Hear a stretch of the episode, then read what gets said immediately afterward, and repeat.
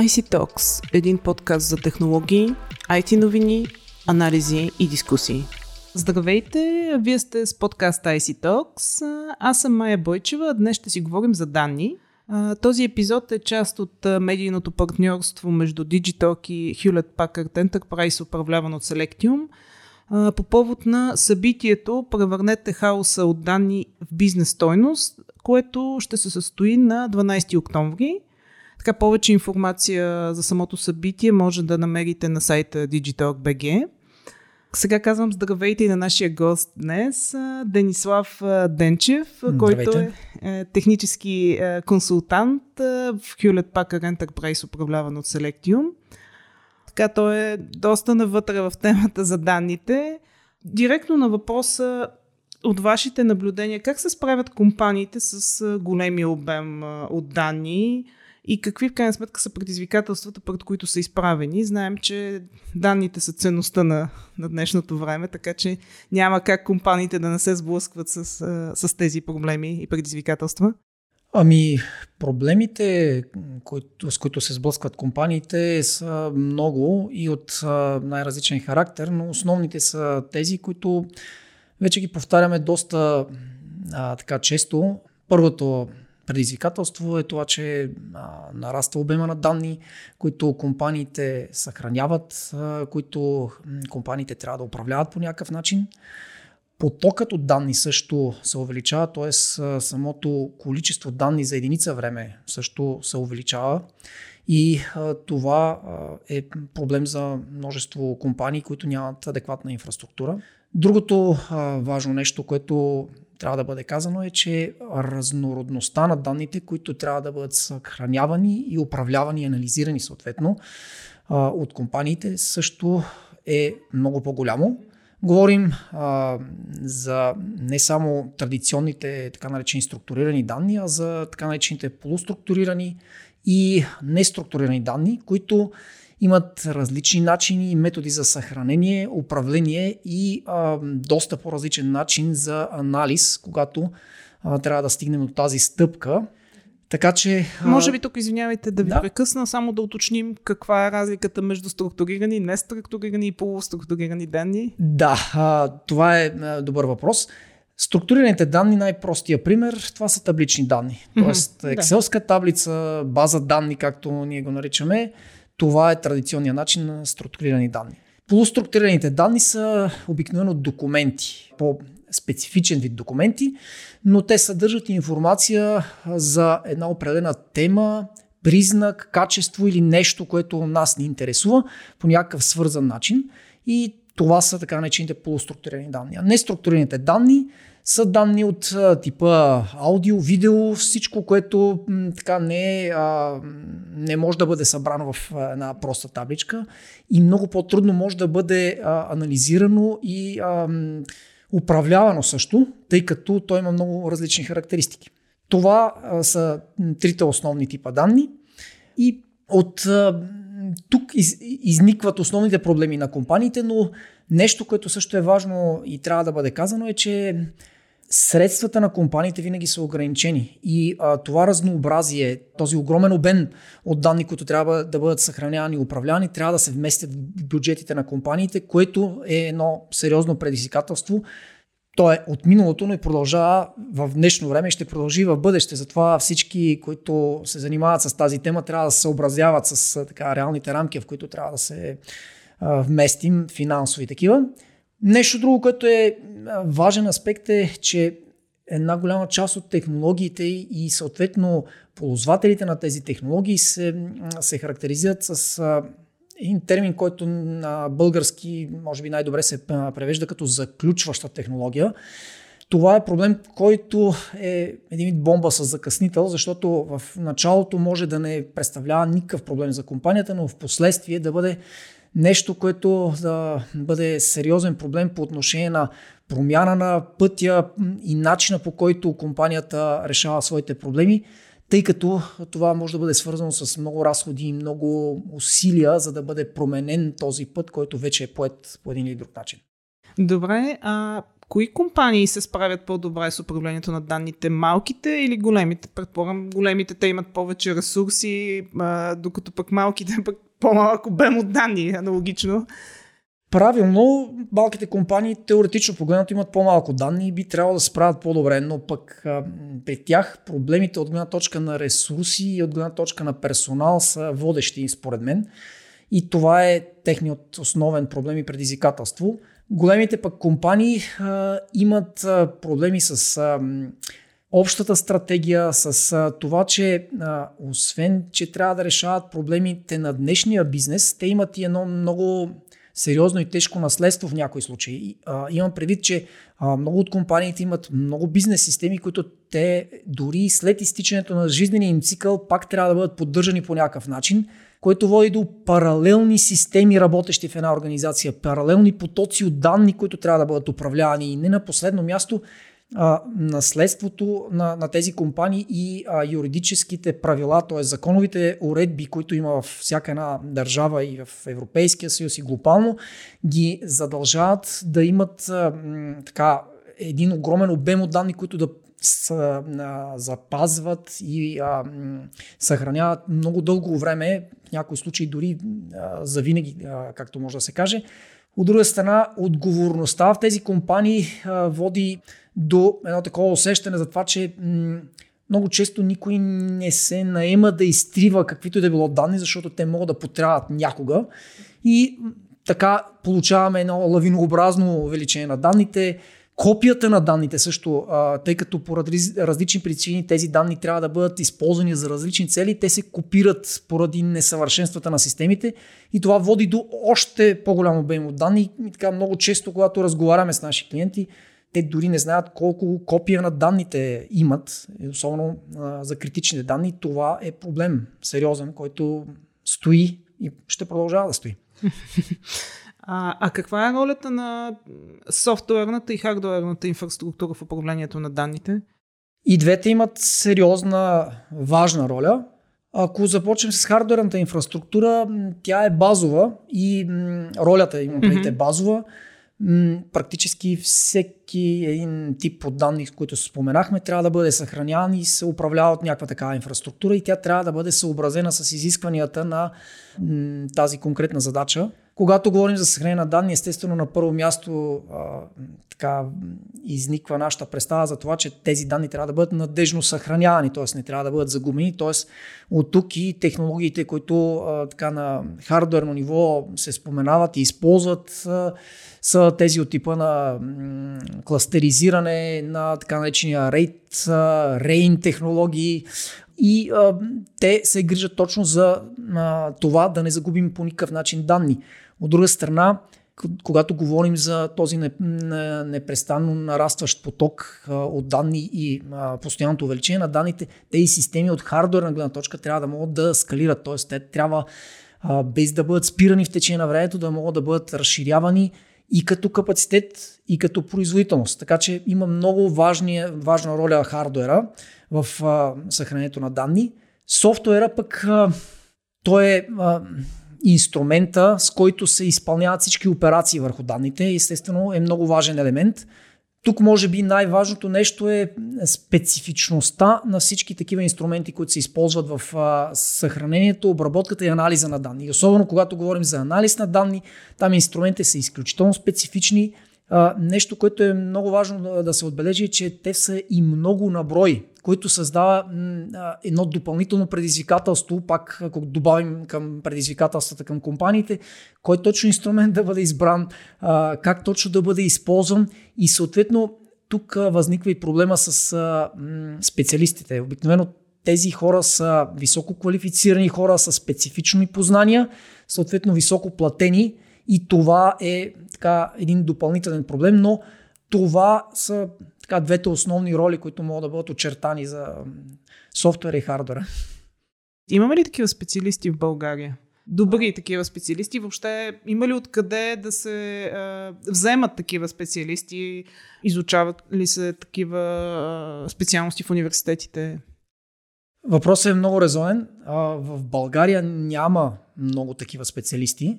Стандартните IT специалисти са добри в България, знаем, че нивото е високо, системни администратори, програмисти и така по-често срещащите се професии в тази област имаме, бих казал, достатъчно хора, макар че те май наистина не стигат и в сегашно време.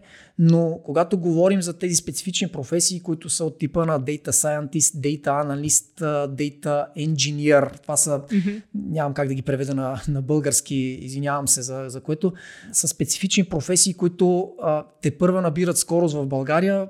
Доколкото аз знам, вече има такива специалности в българските университети, но доскоро това може да се изучава единствено и само в чужбина. От една страна, от друга страна, тук има една друга специфика, която е хубаво да се отбележи. Един такъв специалист много трудно може да бъде използван пълноценно само в една компания. Тоест, обикновено един такъв специалист много често работи или като външен консултант, или работи по различни проекти за различни компании. Иначе той просто няма как да си натовари времето и няма как да бъде използван неговия капацитет. Това също е една характерна особеност, с която трябва да се съобразяват компаниите. Това са тесни специалисти. Определено са тесни специалисти. Между другото, тези специалисти не може да се каже, че са точно технически профил. Анализът на данни може да бъде извършен, той може да бъде извършен и на хартия. Много хора извършват анализ на данни само на хартия, но когато говорим за IT системи, разбира се, тези хора трябва да имат и технически познания, но искам да кажа, че ползвателите на софтуерните инструменти, за които стана въпрос преди малко, в някои случаи не са с много сериозна техническа подготовка и това трябва да се има предвид също от организациите и от компаниите, които предлагат тези инструменти на пазара, тъй като това е важно, за да могат тези хора се справят с тези технологии, иначе няма да могат да ги използват. Споменахте надежност, затова ми се иска да поговорим малко и за сигурността на данните. Това е много пак така актуална, гореща тема. Как може и как всъщност трябва да бъде гарантирана сигурността на данните? С едно изречение казано, трябва да бъде гарантирана по всякакъв достъпен и възможен начин за компаниите. Сигурността на данните е широка тема, която има много аспекти. Може би двата най-важни са, единия го засегнахме, това е надежното съхранение и опазване на тези данни.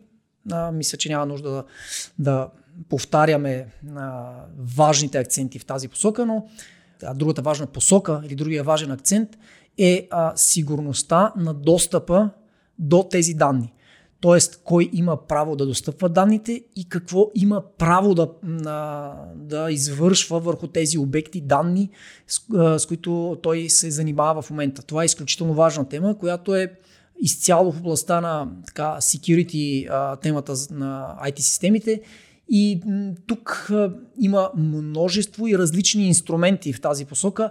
От една страна, от друга страна и може би е важно да се каже това, че се променя и начина, по който се защитават данните. Доскоро това се извършваше по един начин, сега това се извършва, модерно се извършва по много по-различен начин, просто поради това, че системите за съхранение на данни поради големия си обем и различните си функции са така наречените дистрибутирани системи и те не могат да бъдат защитани от досегашните периметърни системи, се наричаха в security терминологията, които си вършиха до сега добре работата, но сега това вече не е най-добрия начин. Така че се търсят нови методи.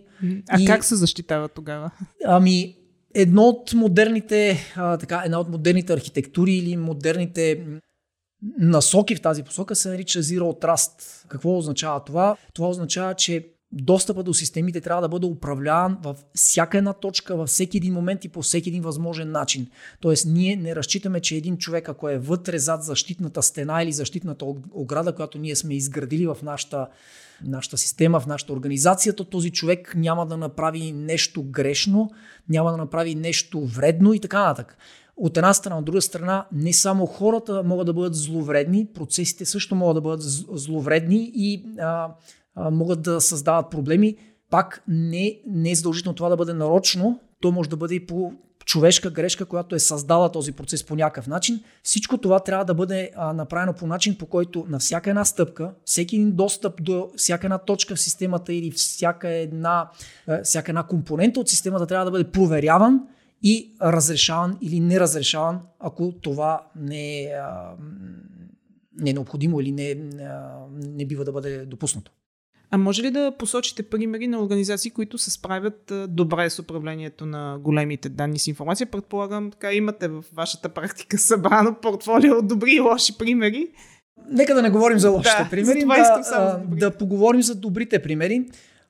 Такива има много вече и някои от тях са такива, които дори не се замисляме за тях, но са много често така, присъстват и в медийното пространство, и в интернет, и в така, как да кажа, дори и в нашите желания за това какво да притежаваме и какво да бъде бъдещето. Защо говоря за това? Защото ще започна с най-баналния пример за компаниите, които произвеждат автомобили или транспортни средства. Те използват огромни информационни обеми, от данни, които им помагат те да направят тези автомобили или транспортни средства на бъдещето, които са автономни, така наречени. Какво се има предвид тук? Има се предвид, че всеки един автомобил, който се движи автономно, той разполага с огромно количество сензори, датчици, камери, най-различни средства за ориентация, т.е. да се каже на пътното платно. И цялата тази информация, тя трябва да бъде анализирана както вътре в самия автомобил, така и част от нея да бъде изпращана до, да кажем, мрежа от автомобили или пък централен център за данни и така нататък. Това е един пример за много сериозно и тежко използване на анализ на данни и големи обеми от данни. И нещо, което до момента не сме коментирали, което също е изключително важно, анализ в реално време. Тоест, машината трябва във всеки един момент да може да вземе адекватна реакция, но тя трябва да бъде много бърза. Тя не може да изпраща данните до някъде в облачното пространство или някъде някакво много далечено място, защото няма да има време за това нещо. Други примери, които също може би не осъзнаваме, но те са в нашото ежедневие. Телекоми, с които работим, или телеком оператори, те използват анализите от данни, за да настройват своите антени и релейни станции по отношение, най-адекватно по отношение на потока от хора или количеството хора, които се намират в географска точка или потреблението, което има в един географски регион. Това е нещо, което в миналото се осъществяваше напълно ръчно. Сега вече има начини и средства то да бъде осъществявано автоматично в голяма степен. Разбира се, все още не е напълно, но това е един много добър пример за използване на данните и техния смисъл. След което, ако се прехвърлим в областта на здравеопазването, там също има огромни, така бих казал, възможности това да се случва. Един от примерите е организация, с която ние работим и тя разработва система, която на практика не допуска каквото и да било изображение, което се взима и ползва при диагностиката на един пациент, да бъде некачествено или да бъде неупотребимо. Това води до това, че един пациент може да бъде диагностициран много бързо, може да му бъде спасен живота на практика благодарение на това, или няма нужда от така, как да кажа, нещо, с което сме се сблъсквали всички в ежедневието, ами това трябва да бъде повторено, върнете се, отидете тук, отидете в този кабинет, не става, не се разчита и така нататък. Това е също нещо, което бих казал, че е много добър пример за използване на данните. Пример, който е така пък от съвсем друга сфера. Чисто обществения живот, от който всички ние сме част. Община, която е всъщност в така, нашия регион, говорим за Унгария, за Будапеща, ако трябва да бъде конкретен, използва анализа на данни, за да регулира и оптимизира целия автомобилен трафик в самия град, а Будапеща е голям град от една страна, и се е фокусирала в едно нещо, което е разработила до съвършенство. Това е оптимизиране на начините, по които се събира и обработва буклука, т.е. отпадъците в този град. Нещо, което има сериозно обществено значение за този град и бих казал, че би могло да бъде така пример за нас като българи и софиянци. Има и много други примери, които бих могъл да дам. Някои от тях мога да ги назова с така имена, други не. Затова не казах точните имена на компаниите, но мисля, че стана ясно как могат да бъдат използвани данните. А трябва ли организацията да има стратегия за управление на данните, чисто концептуално, написана стратегия или въобще така от вашия опит, имат ли организациите такива стратегии? Категорично да. Трябва да има стратегия. Дали тя да бъде детайлно написана, зависи от конкретната организация, от конкретната цел, с която искаме да се занимаем, но категорично стратегия трябва да има и тя трябва да бъде следвана и изпълнявана по някакъв смислен начин, защото ако липсва такава стратегия, практически това е първият проблем, с който се сблъскваме, когато говорим с нашите клиенти. Липсата на стратегия води до разпокъсаност на информацията, т.е. всеки един отдел или всеки един, всяка една част от организацията има своите инструменти, има своите разбирания за това как да се случват нещата, събира определен тип данни, съхранява ги и ги управлява по различен начин. И това до какво води? Води до това, че цялата организация няма поглед върху няма цялото полезрение за това, с какви данни се разполага в организацията, как те могат да бъдат използвани за подобряване на бизнеса и въобще как би могъл да бъде дори решен проблема с оптимизация на съхранението на тези данни. И това е един от основните проблеми за това в организациите да се пазят много копия, да има огромен обем от данни, които понякога не е необходимо целият този обем да бъде съхраняван и управляван.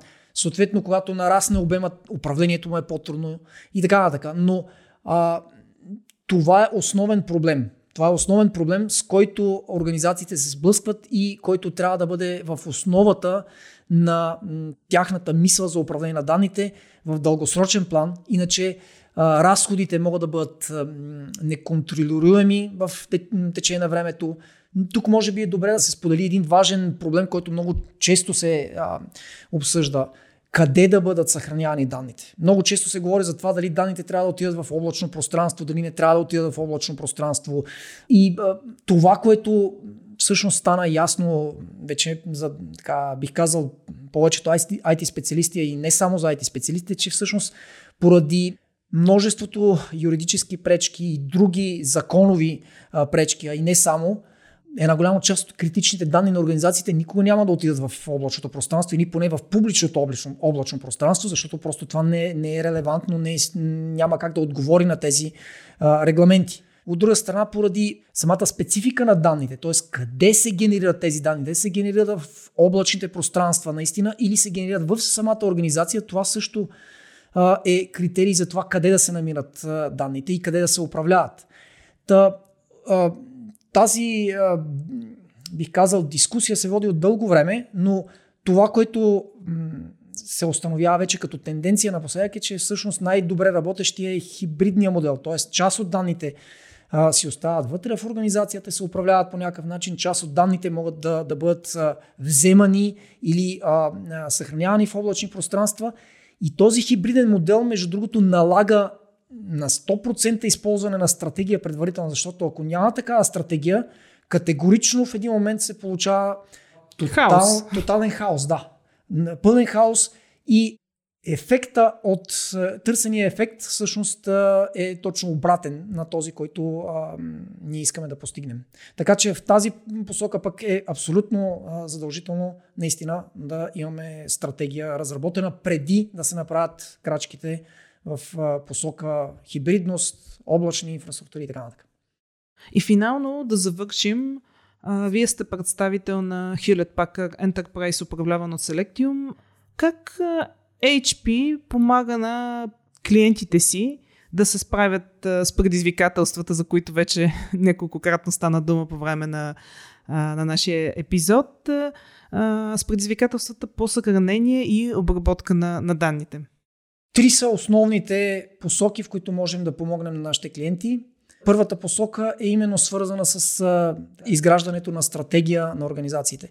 Тоест, това, с което ние можем да помогнем, са хора, специалисти и ресурси. Също, разбира се, и хора, които са квалифицирани да работят с съответните системи, да изпълняват съответните анализи, да разберем какви са проблемите в една организация, да дискутираме какви са желанията или по-скоро какви са целите на една организация, да намерим верните пътища, по които те могат да бъдат постигнати тези бизнес цели и да изградим по този начин стратегията, съответно и да вървим с нашите клиенти по пътя на нейното изпълняване, тъй като този път не е кратък и той е постоянен на практика. Тоест ние можем да бъдем с клиента от самото начало, когато те изграждат своята стратегия, до нейното пълно изпълнение и внедряване в реалност. Това е първата посока. Втората посока, естествено, можем да помагаме с технически средства, а именно това, за което ще говорим на конференцията на 12 октомври, което е една от основните ни фокуси на тази конференция, е платформата за съхранение и анализ на данни Езмерал, която наричаме конвергирана платформа за съхранение и анализ на данни, защото тя не е просто съвкупност или набор от инструменти, които ние предлагаме на клиентите, с които те по някакъв начин сами да се оправят или сами да интегрират, но това е платформа, която дава единен начин, методи на управление на всичко, което касае данните, от тяхното съхранение, през тяхната сигурност, т.е. тяхната защита, до методите и средствата за анализ на съответно тези данни за най-различни специфични цели. Едно от нещата, които ни отличава от конкуренцията, което е уникално за тази платформа, е, че ние имаме възможност да съхраняваме всички изброени типове данни в тази платформа, да ги управляваме и анализираме, без да се налага да ги дублираме, копираме или принуждаваме клиентите да внедряват паралелни системи, изчислителни системи за това, което е изключително характерно в момента за индустрията, която е разработила тези инструменти в времената, в които това се е случило просто по този начин, от една страна. От друга страна, нещо, което е изключително важно, позволяваме на клиентите да разработват така наречените анализи в реално време, както и традиционните анализи, така наречените батч анализи, върху една и съща инфраструктура, с едни и същи средства, които им дава възможност да съчетават всичко, което имат исторически като данни, с това, което им е абсолютно важно в момента и то в точно този момент.